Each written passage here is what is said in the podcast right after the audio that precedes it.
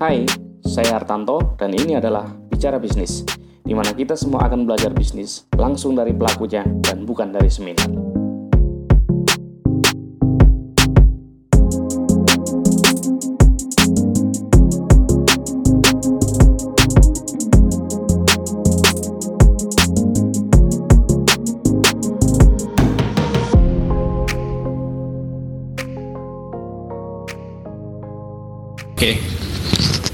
Eh, Mas Doni, assalamualaikum Mas Doni. Waalaikumsalam Mbak Tanto. Oke Mas Doni.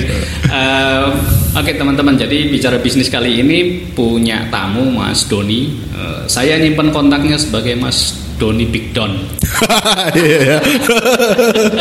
Kita, kita ketemu, ketemu pertama kapan ya Mas ya?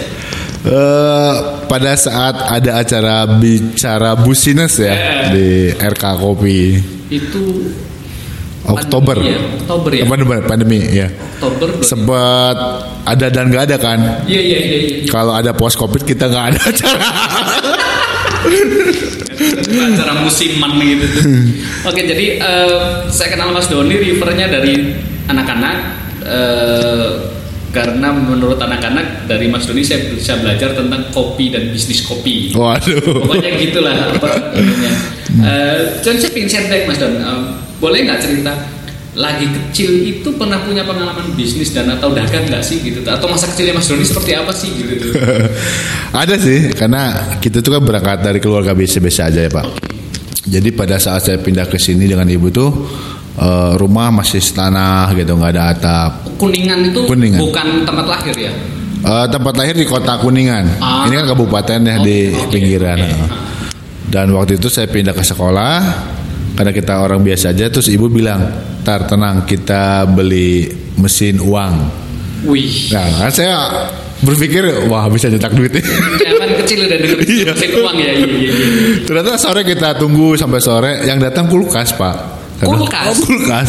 Wow. Ya, dia bilang, nah ini mesin uang. Dia bilang, itu kan kulkas bu. Iya, gitu iya. kan. Dan ternyata ibu saya ngajarin bikin saya es teh manis, Ah. es agar-agar, dan kemudian besok dijual di sekolah gitu. Oke. Kayak gitu di bawah dua termos. Pertama kali jualan saya inget banget masih rugi minus 300 rupiah Ke sekolahan atau ke mana? ke kantin. Jadi saya titipin ke kantin. Dan Sampai ternyata, sekolah? Ah, ah. Oh. dan ternyata di kantin itu ah, kurang bagus pak tervisi saya ibu-ibu itu. Pas dihitung di rumah kurang 300 rupiah Karena apa ya Dulu jatah jajan saya aja cuma 100 rupiah Oke. Gitu Jadi udah udah eh, kehilangan tiga hari jatah jajan iya. Jadi kompensatnya ke uang jajannya gitu ya? Rugi. Ya Oke. rugi di situ. Pas saat dihitung terakhir kalkulasi eh, sisa berapa eh, lebih harusnya terjual berapa dan ternyata kurang 300 rupiah. Ah, Sampai ibu saya akhirnya eh, apa ya bahasanya nyamperin ke ibu-ibu itu. Oh iya salah hitung, akhirnya dikembalikan. Oh, oke, ada fraud ya. Menarik, menarik. Itu sepanjang SD atau Sepanjang SD enggak enggak sih sampai kelas 5 4 4 5 lah. Karena setelah kelas 3 4 saya eh, waktu itu malah nambah bisnis saya. ah, di sekolah waktu itu eh saya ke pasar sama kakak saya sama ibu saya. Entah ibu saya ngetes entah emang gimana. Karena tumben banget ngajak ke pasar dan suruh kita nyari jajanan ah, dan kakak saya pilih mainan segala macam. Saya milihnya apa? Oh itu saya masih ingat saya milihnya itu balon bening tuh pak yang pakai sedotan. Mainannya cewek-cewek kan biasanya. Oh iya, balon iya. bening. Iya, iya, iya. iya. gelembung gelembung. Nah put gitu kan. Terus ibu saya ngapain kamu beli gitu? Itu kan mainan cewek. Saya pikir ya buat dijual di sekolah Eh eh, sorry saya skip sebentar. Orang tua memang pebisnis atau ya kalau dari ibu pedagang Ah. kalau ayah ya keluarga militer lah gitu ah, sih. Oke oke oke oke. Ya artinya eh, apa ada ini ya ada ada pengajaran dari ibu ya. Iya, betul, Dari betul. bidang itu ya. sampai saatnya akhirnya pas remaja bosan dagang gitu Terlalu dini ya. soalnya. kayaknya gitu Pak. sampai saya protes saya ini anak muda gitu pengen main kayak yang lain gitu Ja- iya. nggak nungguin warung mulu gitu Betul, betul. Eh, tapi sih pasti mindset itu ke bawah ya, bahwa ses, ya itu bahwa ada mesin uang, bahwa bisa Ya. ya bisa make Heeh. money dari situ kayak gitu. Iya, betul, Udah betul. dari kecil ya. Iya. Menarik menarik. Terus lanjut ke ini Mas Don, skip ke masa-masa kuliah gimana? Biasanya kan ini bentuk banget nih wa- wawasan, networking, Ya. segala macam gitu tuh SMA dan atau kuliah lah barangkali. Waktu SMA saya pernah buka salon mobil bareng teman. Tapi enggak salon mobil yang gimana ya? Cuman modal tanah, dikasih tenda. Karena kita dulu eh, tetangga ini kan bengkel. Setiap hari habis pulang sekolah walaupun bukan anak STM, ke saya pasti mainnya di bengkel. Ah. Dan saya dia, dia diupah untuk ketika bengkel ini habis ngecat itu kan harus digosok, Oke. harus dimengkilapkan. Nah, saya belajar di situ. Karena sama-sama anak yang punya bengkel, yuk kita buka eh, salon mobil. Awalnya cuman mobil teman-teman sekolah yang Iya, anak iya, sultan iya. itu. Itulah ya, ya. kita kita mengkilapkan gitu. Dan itu gak bertahan lama cuman berapa ya? Setahun kurang lah. Oke. Heeh, kemudian pas kuliah saya coba main di distro karena zaman saya itu memang lagi booming Lagi distro ya, ya. nge-hype banget. Kalau boleh tahu kuliahnya di eh, bidang apa kuliah? Saya kuliah waktu itu di manajemen informatika. Wow. Iya. Oke. Manajemen. Oke. Eh, karena dari awal saya memang tertarik desain karena di Cirebon nggak ada sekolah desain waktu itu Sorry kan ini di mana? Bandung? di CIC karena waktu itu Oh, saya di kuliah di Bandung ya, ya. cuman tiga bulan terus suruh pulang karena main terus akhirnya udah ke Cirebon aja perlu juga. ya. Oke. Ke CIC berarti ya? CIC Ah, si manajemen informatika. Oh, jadi informatika. Oke, oke. Apa yang didapat dari itu maksud maksudnya eh, seberapa manajemen informatika itu di bisnis gimana sih gitu maksudnya? Sebenarnya kalau ngomongin manajemen informatikanya bener ya, yang nggak bener sayanya. Jadi Tapi lulus. Eh, lulus lulus dan lulus tepat waktu pak. Entah lulus atau dilolosin. Kayaknya Oke, oke. karena ketika lulus itu saya malah ngelamar ke sebuah perusahaan rotan dengan apa pekerjaan saya itu sebagai desain grafis. Manajemen informatika ke desain grafis ya? Iya. Ya, cuman karena memang saya waktu itu eh, agak cukup berlebih di desain ya kayak di Photoshop, eh, pokoknya di web design. Kalau untuk ngoding-ngoding saya agak lemot juga gitu. Tapi memang itu ada materi di Ada hanya berapa persen sih materi. eh. Karena kan web designer harus dibekali itu gitu. Ah, saya baru tahu. Saya pikir cuman lebih ke alur informasi dan atau Nah itu di lebih ke teknik informatika mungkin ya. Ya, kalau manajemen informatika lebih ke web design sih dulu. oh gitu ya? Iya. Oke oke. oke. So, so, berarti lanjut ke perusahaan. Jadi pernah ngerasain ngantor? Kerja, ya? iya, Oke kerja. oke. Berapa lama maksud? Kerja di Rotan tiga tahun saya keluar Hmm. karena ya gimana mungkin saya jiwanya bebas ya ngerasa kalau kerja di pabrik tuh kayak dikandangin Pak. maaf nih buat teman-teman pabrik maksudnya ya mungkin gak cocok buat saya lah Iya, gitu iya, iya, iya. pagi Tapi pasti masuk ada sesuatu yang didapat dong. Maksudnya kita masuk ke institusi yang udah mungkin settle pasti pasti kayak gitu Hmm. gitu ya. itu ilmu banyak banget karena waktu itu saya nanganin desain Amerika dan Eropa standar Nah itu lagi. Habis saya bikin katalog, bikin apa namanya photoshoot yang memang harus masuk pasar Amerika. Hmm. Dan saya selalu komunikasi sama bos saya di Amerika tentang desain-desain itu sebelum dirilis gitu. Oke oke. Jadi untuk belajar sih luar biasa lah bagus di Rotan. Kayak saya saya saya selalu eh, nginget tuh tapi tidak ingat pasti juga Eh, wejangannya apa tuh Jack Ma tuh kalau umur berapa bagus kerja di eh, perusahaan yang gede gitu untuk belajar sistem katanya. Terus kemudian eh, di umur berapa belajar atau kalau masih mau kerja ke perusahaan yang lebih kecil untuk bisa dapetin bos yang bagus gitu tuh. Maksudnya Oh, iya, untuk iya, betul. mentorship sebenarnya. Betul, gitu betul. nah nah itu didapat nggak oleh Mas Doni di tempat kerja gitu Didapat- Atau setelahnya barangkali Ya. atau setelahnya kan eh, di Rotan aja pernah Ya. atau di, di Jadi setelah dari pabrik Rotan itu saya kerja di otomotif. Ah. Eh, eh, jadi sales motor, supervisor gitu kan. Sampai terakhir di BM, Business Hmm. Ah, Manager Suzuki. oke. Nah itu eh, banyak banget sih mentoring dari eh, atasan-atasan kita ya, termasuk kita di sekolah lain lah gitu, ikut Hmm, Iya, iya. training, training gitu, Eh, apa eh, soal leadership dan lain-lain sih, kayak gitu pak. oke oke Eh, sampai akhirnya memulai bisnis sendiri langsung eh, Makaya ini Iya, sebelum Makaya ada beberapa bisnis yang lain sih. Oke. Cuman lebih tepatnya apa ya? Bukan bisnis ya, cuma dagang. Jatah Untuk menyambung hidup. ya. jatah gagangnya dihabisin di situ ya iya iya iya iya iya. oke oke Makaya sendiri berarti mulai tahun berapa Mas Don? 2019 April. ah Teknik mesin. Oke, eh, dari tadi kita cerita yang masa kecil, kuliah, kerja gitu tuh. Menurut Mas Doni, Mas Doni itu kewirausahaannya atau entrepreneurshipnya itu by nature atau by nurture ya? Maksudnya lebih ke bakat atau ada didikan gitu tuh?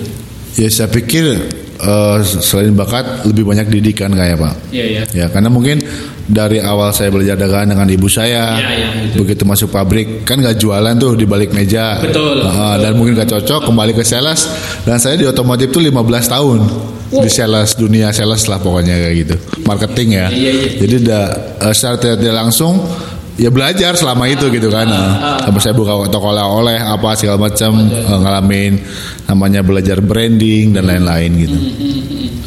Oke, sampai hari ini Makaya bisa se Ya alhamdulillah bisa berdiri lah makanya. Tapi yang menarik dari Makaya itu ada es krimnya Mas Don. Ya. Ada cerita khusus nggak? ada itu. Jadi sebelum ke Makai Berdiri ini saya dulu di BM. Di BM itu kan eh, apa namanya? Kepala cabang ya jam sekarang. Uh, manager dari Ah, otomotif. Otomotif, Oke. sebuah brand otomotif. Kemudian saya coba eh, pengen bisnis gitu.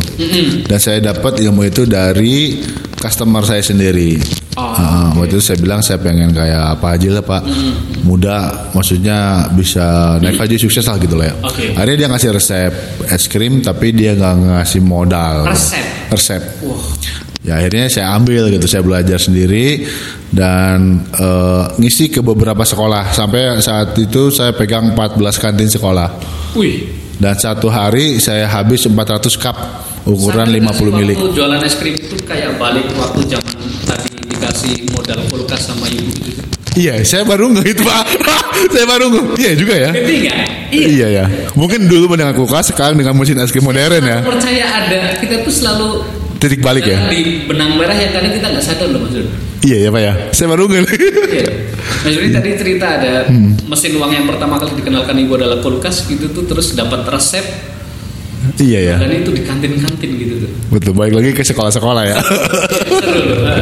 Terus Iya juga ya. Saya baru ini. terus gimana? Terus terus lanjut. Akhirnya eh, setelah berjalannya waktu sampai akhirnya saya main ke Tasik ketemu Avogato. Avogato. Avogato. Oke. Kan penasaran tuh kata orang Avogato tuh es krim sama kopi. Kan buat Udah kita kopi waktu itu atau udah nge belum belum kopi. Baru nge apa ya? Yalah kopi saset yang susu gitu. Eh, akhirnya penasaran kan apa iya es krim sama kopi bisa nyatu enak gitu. Oke. Ternyata pas dicoba enak pak. Dan saya tanya ini kopinya apa? Iya. Oh ini bukan kopi saset, ini espresso namanya. Ah. Ada penasaran dari situ belajar espresso. Akhirnya ya karena saya ketemu mentor yang memang sedikit apa ya dia, dia bisa dibilang seniman kopi gitu. Jadi Oh, harus ya? eh, total belajarnya gitu pak harus semua dipelajarin Akhirnya ya dari manual brew sampai eh, kopi yang eh, espresso base ya pakai Hmm. mesin kita pelajarin semua dari situlah mulai berdiri Makayam jadi pintunya malah dari avokato itu ya. ya avokato Oke, oke, oke. oke. Sekarang udah berapa orang di Makaya Mas Don? sekarang 8 orang Alhamdulillah. dari awal buka makanya cuma tiga orang Mantap. Saya selalu apa senang nanya untuk berapa orang karena dari situ biasanya kita berapa orang yang udah doain gitu. Ya benar benar benar benar Kayaknya kalau kita sendiri kayaknya nggak tembus deh. Gitu. Benar agak berat pak ya mereka lebih soleh soleh kayaknya pak iya ya. Siapa tahu ya makanya kuat karena mereka bukan karena saya loh Saya lebih seneng kalau nerima fresh graduate itu dosanya dikit. Dosanya nyambung. Oke. Eh, menarik menarik. Kalau mau sejauh mana Mas Don Makaya ini didorong? awal mula sih eh, apa ya bukan ambisius sih eh, lebih ke spirit ya awal pengennya pengembangan dalam satu tahun itu ada satu cabang di beberapa kota gitu ya pak ya cuman karena pas pandemic ya kita istirahat dulu lah Oke. kita wait and see dulu Oh iya, April 2019 ya. Iya. Iya iya, berarti setahun masih adaptasi ketemu 2020 ya. Iya betul pak Maret ya. Oke oke oke. Terus Terus terus gimana mas lanjutannya? Ya akhirnya mungkin eh, ke depan kita tetap akan coba buka di beberapa wilayah karena ada kesempatan. Amin, amin. Heeh. kalau dulu kan konsepnya mungkin kita benar-benar sendiri eh, karena pandemik seperti ini ya kita open untuk partnership lah gitu Oke, pak. Heeh. oke. Biar kita bisa sama-sama sama berkembang gitu. Hmm. Ya mudah-mudahan bisa bersa- bisa berjalan lah. Eh, makanya memang yang standar seperti ini ataupun mungkin nanti ada yang seperti corner makanya corner lah Iya, iya, gitu. iya. Heeh. Kenapa milih nama Makaya mas Don? Nah ini juga ada sejarahnya sebenarnya. Kadang malu kalau cerita ini. Jadi apa ya? Dulu tuh kakek saya, kakek saya itu kan namanya orang tua zaman dulu ya suka punya punyaan. Jadi eh, mau apa di penghujung usia dia suka ngumpulin cucunya. Ayo yuk mau belajar ilmu apa? Apakah kebal, lihat yang jauh. Namanya orang tua zaman dulu Iya, kan, iya, iya, pegang-pegangan. Semua minta tuh satu-satu. Pas saya cucunya itu yang ter- apa terakhir ditanya karena duduknya jauh. Sini Don, kamu mau apa? Eh. Saya bilang gini, sambil bisik-bisik, ilmu kaya bang. Ada apa saya tuh ngomong duit mulu kaya kaya gampang kalau mau kaya makaya aja dagang gitu. Jadi makaya itu artinya dagang gitu pak. Iya, iya. Bahasa Sunda lawas. Iya, Sunda banget ya. Mm-mm, Sunda banget. Iya. Ada kau pikiran. Sempet waktu itu juga sama teman saya Mas Dimas ya bikin bittersweet. Ah turun lagi. Apa ya namanya ya? Apa ya gitu. Ada keingetan lah makanya aja gitu. Satu suku kata. Oh gitu, menarik menarik. Ya, ya semoga sesuai ini ya, sesuai dengan cita-citanya bisa Amin, gitu. amin. Karena menarik sekali karena punya apa point of interest justru dari es krim terus lari ke kopi, Kopi. gitu. Saya sih eh, keunikannya udah dari lahir udah ada gitu. udah ada tanda lahirnya ya Avogato gitu. Nah eh, ini next eh, ini nih last last question nih pertanyaan sponsor nih. Se seberapa aware sih Mas Doni dalam berbisnis eh, tentang bisnis plan atau rencana usaha? Anggaplah tahunan atau Ya. gitu tuh. Apakah itu dipikirkan dari awal atau eh, tidak sama sekali atau yang mengalir aja gitu tuh? Ya, jadi awal-awal saya bisnis ya kayak dulu ada rongsok, ada apa eh, distro studio band itu memang tanpa plan bisnis. Oke. hajar aja karena kita anak Iya. muda ya. Akhirnya kok gagal terus gitu. Hmm. Terakhir akhirnya saya pas begitu kerja di apa namanya otomotif itu itu kan banyak kita diajarin plan-plan eh, apa eh, kerjaan ya Iya, waktu iya. itu per minggu per hari. Ya mungkin salah satunya saya bilang itu plan bisnis juga tuh. Oke, Akhirnya saya belajar cari-cari teman juga. Sampai sebetulnya sebelum kita buka ya kita belajar manajemen kedai kopi gitu ke teman-teman yang sudah buka. Gimana caranya? Akhirnya dikasih dikasih plan bisnisnya seperti apa. Oke, oke. gitu. Jadi bisnis saya yang baru makanya aja yang pakai plan bisnis Iya pakai plan bisnis. Eh, yang lainnya nggak pernah. Modal nekat Oke oke. Eh, tahunan atau sudah Mas Doni itu termasuk orang yang ngerti lima tahun ke depan saya pengen seperti apa atau Enggak, saya lebih ke apa ya? Awalnya memang semangat doang gitu pak. Setelah makanya berjalan sekitar enam bulan, Eh. karena waktu itu kan cuma di depan tuh. Betul. Akhirnya customer pada komplain pengen punya smoking area yang luas. Eh. Dari situ saya mulai berpikir, nih lima tahun ke depan harus jadi apa, harus gimana gitu.